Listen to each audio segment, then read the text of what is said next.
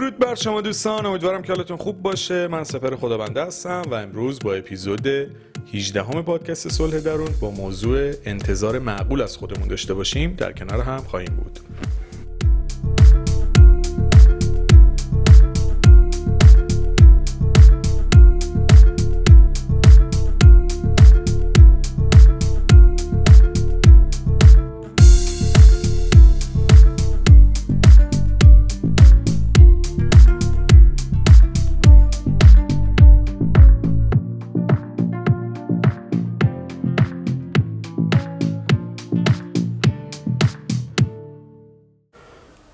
صحبت هم می‌خوام با این مثال شروع بکنم.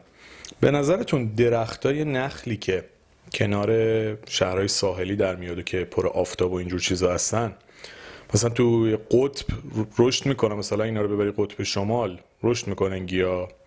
یا برعکس مثلا فکر کنید خرس قطبی که توی جایی خیلی سر زندگی می‌کنه می‌تونه بیاد وسط آفریقا مثلا به زندگی شدن بده. یه اتفاق غیر ممکنیه دیگه.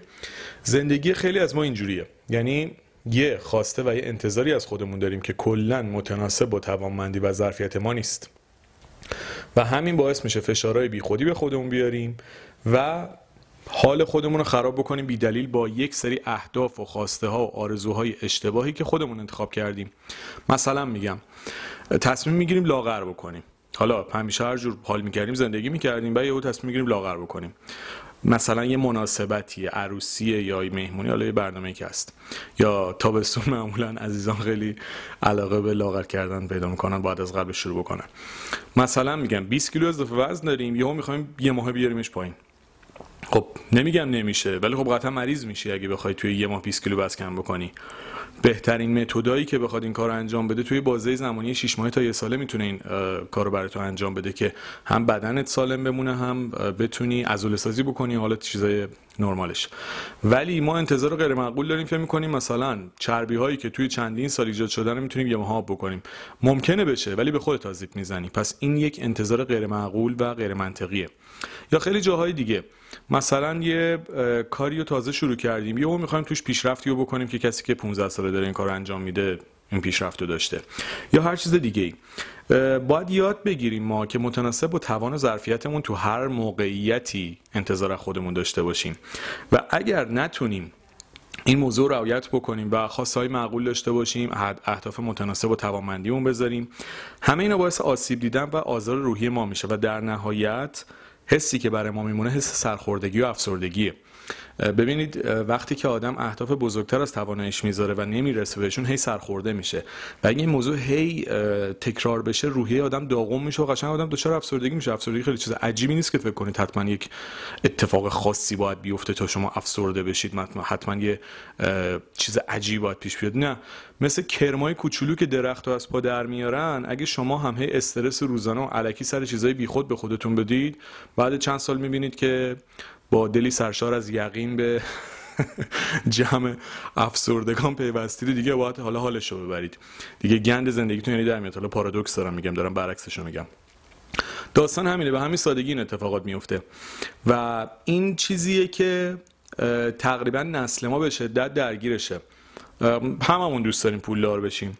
فکر نمی‌کنم کسی باشه که بگه من دوست ندارم پولدار بشم. ممکن حالا یه نفر نخواد ولی فکر نمی‌کنم کسی باشه بگه دوست ندارم. اگرم هست دمش گرم دیگه خیلی کارش درسته. اصلا واقعا باری کلا ولی تو نسل ما همه دوست داریم پولدار بشیم. همه دوست داریم خوشبخت بشیم. همه دوست داریم زندگی شاد داشته باشیم. همه دوست داریم با آدمی که دلمون می‌خواد آشنا بشیم. مثلا دیوانه نیستیم بخوایم بریم با آدم آشنا بشیم که ما رو زجر بده. اگه خب کسی اینجوریه که باز خیلی واقعا من صحبتی ندارم در مورد این دوستمون. ولی فکر نمی کنم ما دنبال آزار خودمون باشیم. حداقل کسایی که پادکست های صلح درونو دارن گوش می‌کنن دنبال اینن که بهتر از اینی که دارن زندگی می‌کنن زندگی داشته باشن. یعنی هممون دنبال رشد و پیشرفتیم. بنابراین وقتی که شما مسیری رو در پیش می‌گیرید که انتظارهای غیر واقعی و غیر معقول از خودتون داشته باشید در حقیقت این فرصت از خودتون می‌گیرید که راحت و با آرامش زندگی بکنید و خودتون رو می‌برید توی فضای تنش و استرس و تشویش و چیزهایی که همش حالتون رو بد می‌کنه.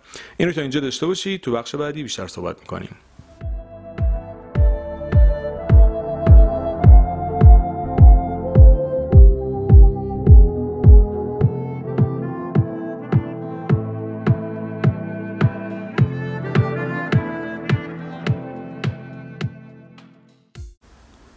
یه چیزی که جدیدن هم تو خودم حسش کردم هم تو آدمای اطرافم. اینه که می‌بینم ماها خیلی پتانسیل های زیادی داریم. خیلی جالبه. یعنی باورمون شاید نشه ولی شاید مثلا تو 100 تا 200 تا مورد مختلف استعداد و توانایی داریم که می‌تونیم روشون کار بکنیم. اما برای اینکه ما به نتیجه برسیم و به اهداف خاصمون برسیم باید روی یکی دو تا از اینا کار بکنیم. میگن با یه دست نمیشه مثلا 10 تا هندونه رو بلند کرد. واقعا همینطوره. شما اگر بخواید موفق بشید باید یه هدف مشخص رو انتخاب بکنید روی همون زوم بکنید تمرکز بکنید تا بتونید همون رو به نتیجه برسونید. یعنی نکته مثبتش اینه چیزی که من در میگم واقعا در تمام آدما به نظرم این وجود داره. یعنی وقتی من زندگی خودم و اطرافیانم رو نگاه می‌کنم می‌بینم این تو تمام آدما هست. همه آدما یه سری استعدادهای واقعا جالب دارن. حالا یکی ممکنه توی ورزش خیلی خوب باشه یکی ممکنه توی زبان خیلی خوب باشه. ولی استعدادامون ممکنه متفاوت باشه. ولی تعداد زیادی استعداد داریم که می‌تونیم شکوفا بکنیم. یعنی داغون ترین آدمی هم که شاید وجود داشته باشه از لحاظ استعدادی حداقل 50 60 استعداد خوب داره که می‌تونه توشون ستاره بشه. بدرخشه به این نتیجه فوق العاده و خاص برسه.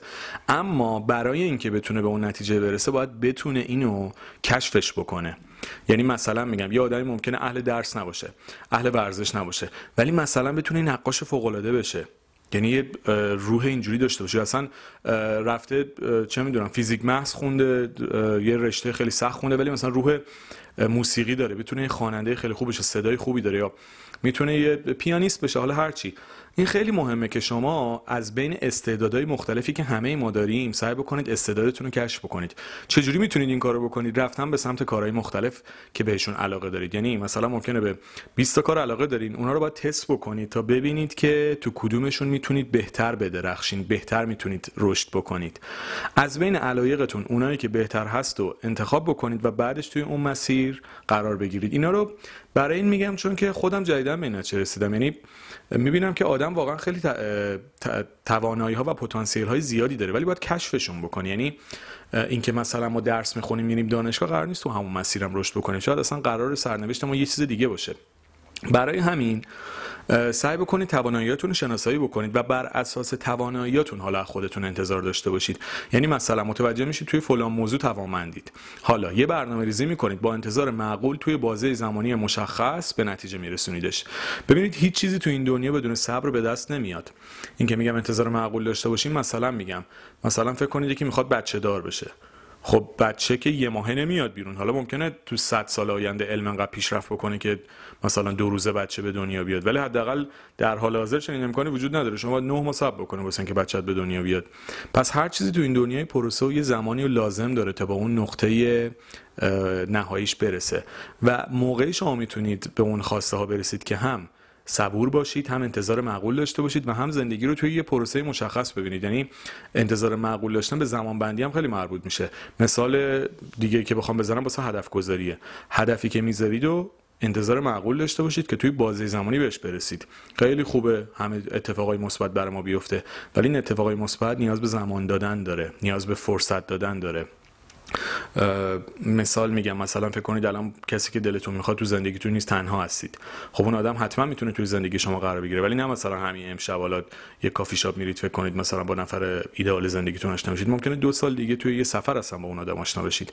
باید زمان بدید. انتظار معقول داشتن در واقع یک دید مثبت متناسب با توانمندیه که شما خودتون و پتانسیلاتون رو باور می‌کنید و حالا به نسبت اونها از خودتون توقع و انتظار دارید تا بتونید توی بازه زمانی مشخصی به اهدافتون برسید.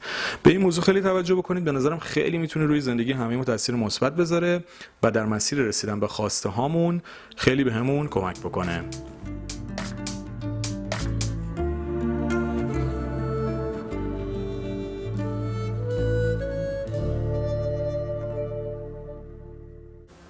دوستان عزیزم مرسی از توجه همراهیتون با اپیزود 18 همه پادکست صلح درون. امیدوارم که دلتون شاد و لبتون خندون باشه.